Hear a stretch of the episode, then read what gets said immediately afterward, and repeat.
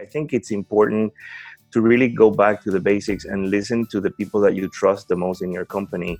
Have a, a very heart to heart kind of conversation with them. Um, I think that you should share as much information about the company performance, about the challenges. Hey, welcome to My Company Story. I'm your host, Don Burge. My Company Story is a podcast where I get to interview some of the most interesting business owners and CEOs about the challenges that they've faced and how they've overcome them. Enjoy the show. Hi, I'm here today with Jose Antonio Flores. Jose is the co owner and U.S. Managing Director of King's Education. Jose, welcome to My Company Story. Thank you, Don. Jose, can you tell us a little bit about what King's Education does, who you are, who your customers are, number of employees, how you're organized? Give us an outline of the company, please.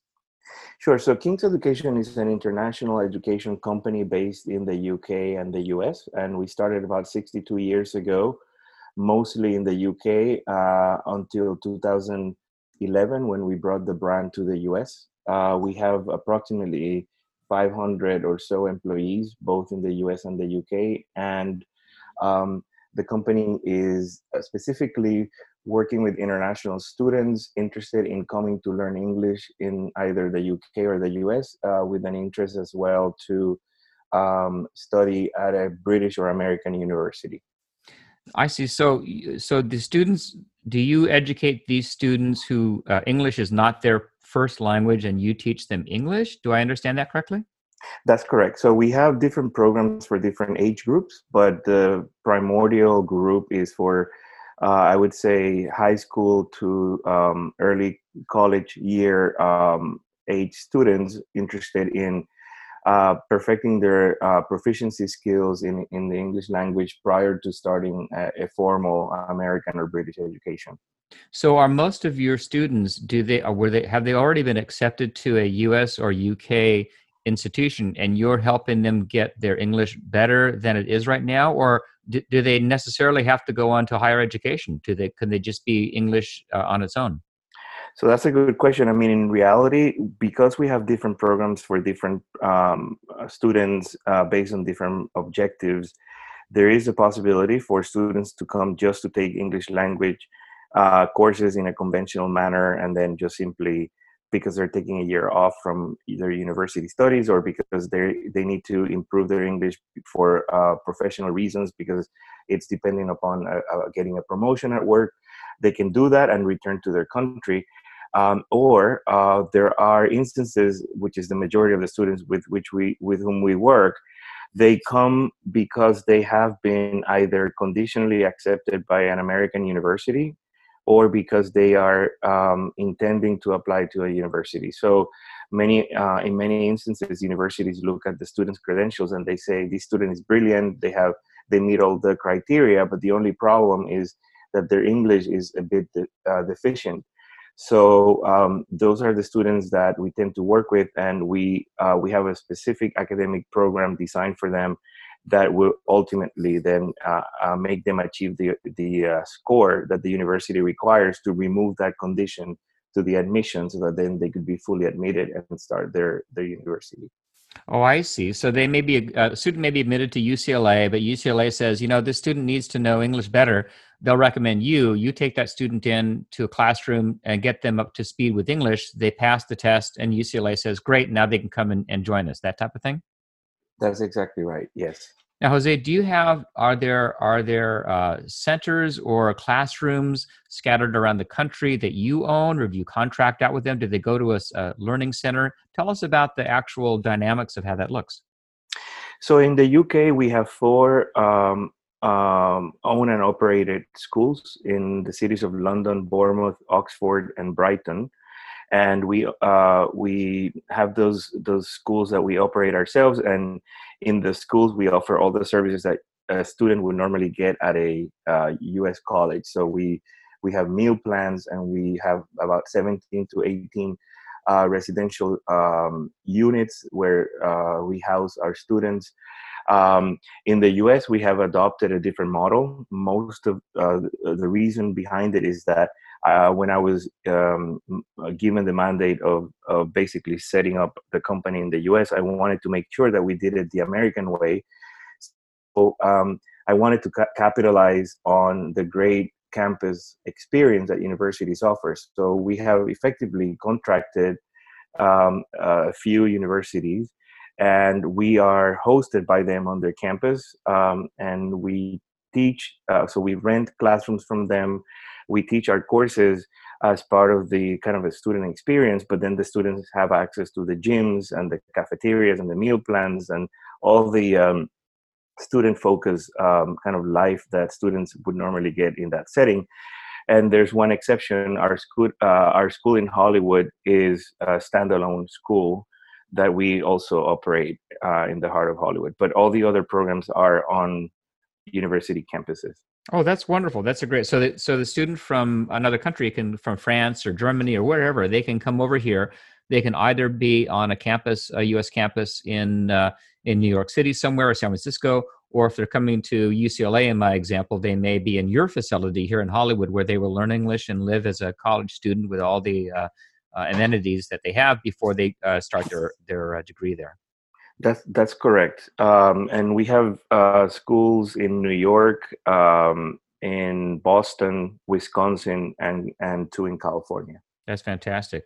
So, Jose, how did you uh, end up uh, in this role of running, being the managing U.S. managing director? Uh, what was your journey? How did you uh, come about to being doing this job? I love actually answering this question because, in a way, it tells a story of um, of serendipity in a way because uh, to you know it, it, kind of re- goes back to the core of who I am uh, as an individual, and then uh, who I became as a professional. And effectively, I am originally from Puerto Rico, so we, um, as an American who grew up speaking a, another language as my first language, even though I, I grew up speaking English as well. Um, it, it really, uh, and having come to study in the US, uh, mainland US, um, it actually made me realize that uh, sometimes international students or students who don't speak English as their native language, they face certain challenges when they go to a university setting. And many times those language um, challenges that they face have an impact on their ability to uh, perform in a particular way. And, and it also creates a set of uh, needs and, and objectives. So um, after I finished my, my graduate studies, I started working in the field of uh, education development through um, organizations, eh, nonprofit organizations like the Ford Foundation and the Fulbright, the Fulbright program. Um, and then it, it really made me realize that there was a world or an industry out there that I didn't even know existed, and that was of international students wanting to come to English speaking destinations to perfect their English with the intention of, of attending a university. So I started working for the private sector in various positions, um, one of which was I was the vice president of um, international marketing and recruitment for Kaplan, uh, which was at the time owned by the Washington Post. I did that for 11 years. And then after 11, doing that for almost 11 years, I realized that I could do this on my own. And I met other people in um, throughout those years in the industry, and we decided to start our own company in 2007. Um, and uh, we basically um, took time off and started looking at potential uh, companies that would fit our our business plan. Ended up buying a company named at the time Kings in the UK, and then brought the brand, as I said, three years later to the US. And um, and uh, as the my other partners, three of them are British, and as the only American um, own out of the four owners, I'm the only American. It was only natural that I would be responsible for not only setting up the company from scratch in the U.S., but also uh, managing all the aspects, operational and financial aspects of the company in the U.S. And that's what I've been doing since 2012. I see. So that that explains it because when you mentioned it's a 62 year old company, but really you bought the brand and then reinvigorated the brand in the UK and the US, then and now running the brand, own the brand to do that.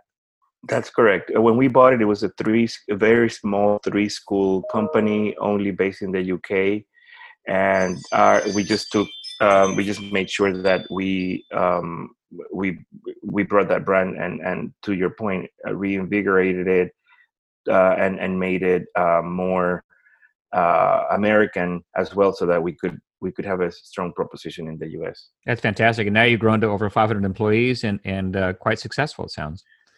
So yes. Tell me a little bit, Jose. I know we were talking about earlier how you've had some really interesting things happening in the last four years with the business. I know with both Brexit and with uh, national nationalism, with uh, Donald Trump's uh, uh agenda and and Brexit. How did those things affect the student foreign student population uh, coming to the U.S. and to the U.K.?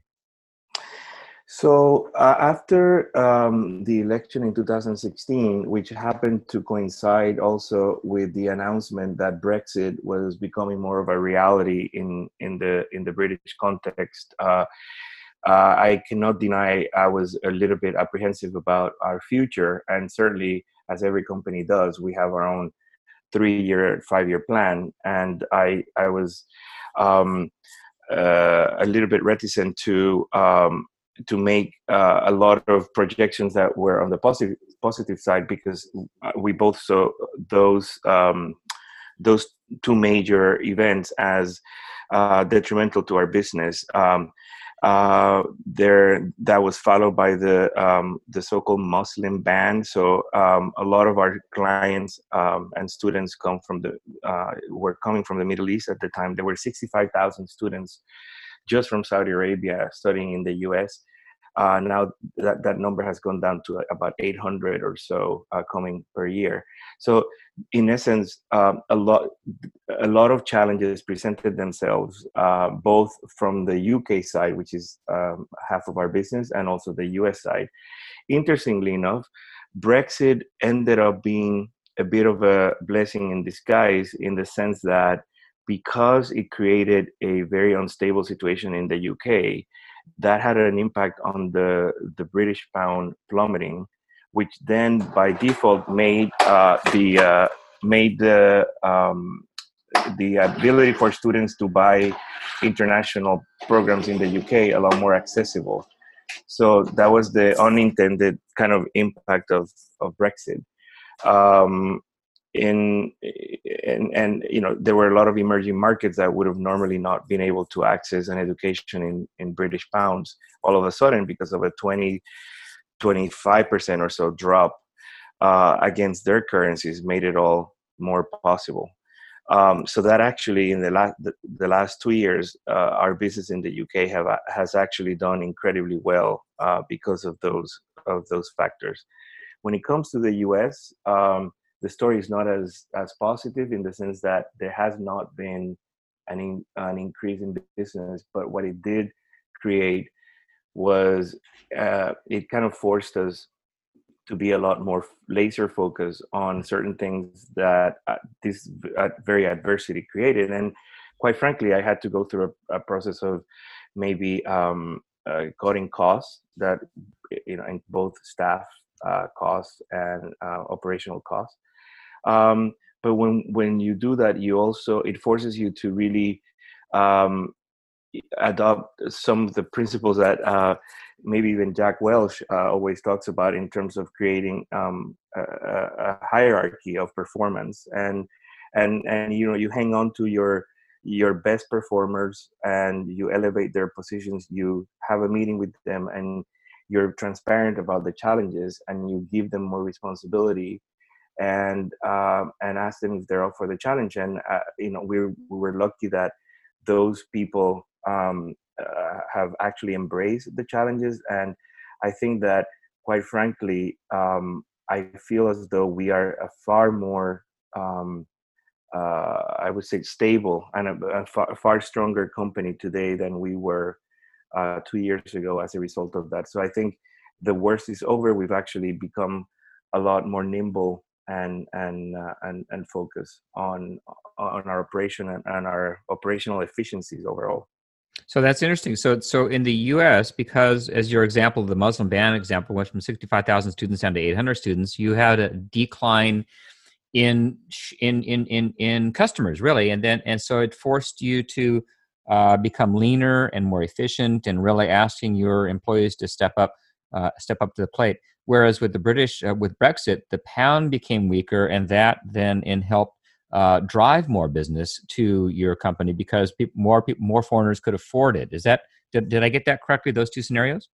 That's correct, and you know it's interesting because it's almost like a yin and the yang. While the pound plummeted and became more accessible to get, at the same time, the, that's when the dollar has actually becoming uh, very high. So, um, so we, I think, part of the being nimble and flexible and also adaptable is having a strategy not only based on your source markets, uh, you know, that being the countries that where the students are coming from, but also having a strategy that is particularly designed for the destination market. So the, our strategy in the UK became very different from that of the US by virtue of these kind of difference in one currency being very um, very low and the other one being very high. Um, and that's exactly what we did. So we we created uh, some price differentials in different markets according to the US to make it more accessible. We then reduce our promotional pricing in the UK because it was not as necessary because the pound itself was creating that accessibility that a promotional price gives you. And then we it also forced us to uh, seek new channels of businesses like um, institutional uh, um, uh, organizations that we were not necessarily working with in terms of um, uh, kind of um, institutional partnerships as opposed to retail kind of uh, recruitment.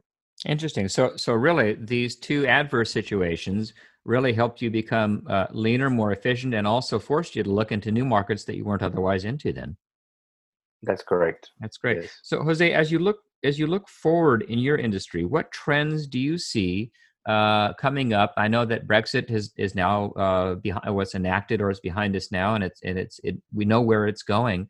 It seems like we don't know where the U.S. election is going, but where do you see the future uh, in your industry uh, with the political environment uh, coming down the road the next two three years?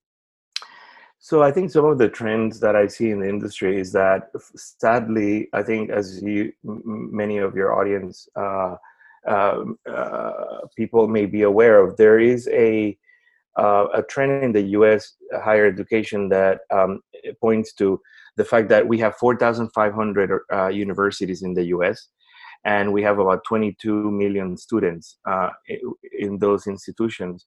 Um, but we, as a country, uh, we're having fewer children, and the financials of the of a household have changed drastically in the last 20 to 30 years making it more and more difficult for parents to afford uh, full tuition at many, I mean, uh, at many universities and colleges.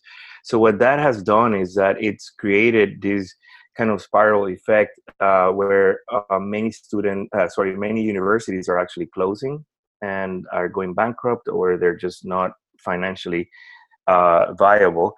Um, and I, I see that trend happening to the point of I would um, even think that um, in the next 20 to 40 years, there will be probably 20 to 25 percent decrease of, of those institutions. A lot of it has to do with the lack of differentiation between colleges and also the high cost. You know, it's becoming so expensive for students to study that. So they will. I see that um, international students will uh, continue to come to the U.S. We're, we're still the number one destination for uh, for study in the world. We have about 1.1, 1.2 million students coming every year. But I also think that there are countries like Canada and Australia that have actually started be- becoming more and more competitive with the US, and they have taken a lot of market share, specifically Canada, because of lower currency and also uh, allowing students to work. So I see, um, while the I continue to see the US being the number one destination, I, I think unless we have drastic changes in our uh, immigration posture and how that links to education, the way that it was done in the 50s, where we were trying to recruit the best students for PhD programs, and then we would we would give them an immigration path after that because at the end of the day we were training them in our best institutions unless we take that route i see the us losing continuing to lose more and more market share to other places i also think that another trend i see is the prominence of online education and being finally embraced as a perfectly bona fide and, and acceptable way of of learning and teaching. Um, so I see a lot of more online content um, and and less of a of the conventional four year campus program. And I also see a population in the world that's becoming more and more bilingual. So students who will already come with a higher proficiency of English. So that behooves uh, companies like us to try to re-examine the way in which we do our teaching and, and we operate our, our, our companies. That's fantastic. Well, that that is that's very good insight, I think, for many of our audience who may not know the industry as, as well as you do about what the future may hold for universities, online education, and and bilingual education around the world. So that I appreciate that. Jose, what would you, what other bits of advice would you pass along to the other business owners that might be listening, who who are facing adversity in some areas of their business, be it tariffs from China or the coronavirus or whatever we have going on right now? What how would what what what advice would you pass on to other people who may be listening to this show who are in your seat in a different industry? I know it's it's is almost at the risk of sounding uh, like i'm saying a cliche but i i really think that my advice is to really take an opportunity when there's a challenge and turn it in, uh, sorry when there's a challenge and turn it into an opportunity. I think it's important to really go back to the basics and listen to the people that you trust the most in your company. Have a, a very heart to heart kind of conversation with them. Don't conceal information. Share. Absolutely if you trust them um, it, you've hired them because you trust you trust them. And if you trust them um, i think that you should share as much information about the company performance about the challenges and about the objectives of how you want to turn things around because a lot of the times the answer is in uh, the collective effort of many and not necessarily on you as a as a company as CEO or managing director.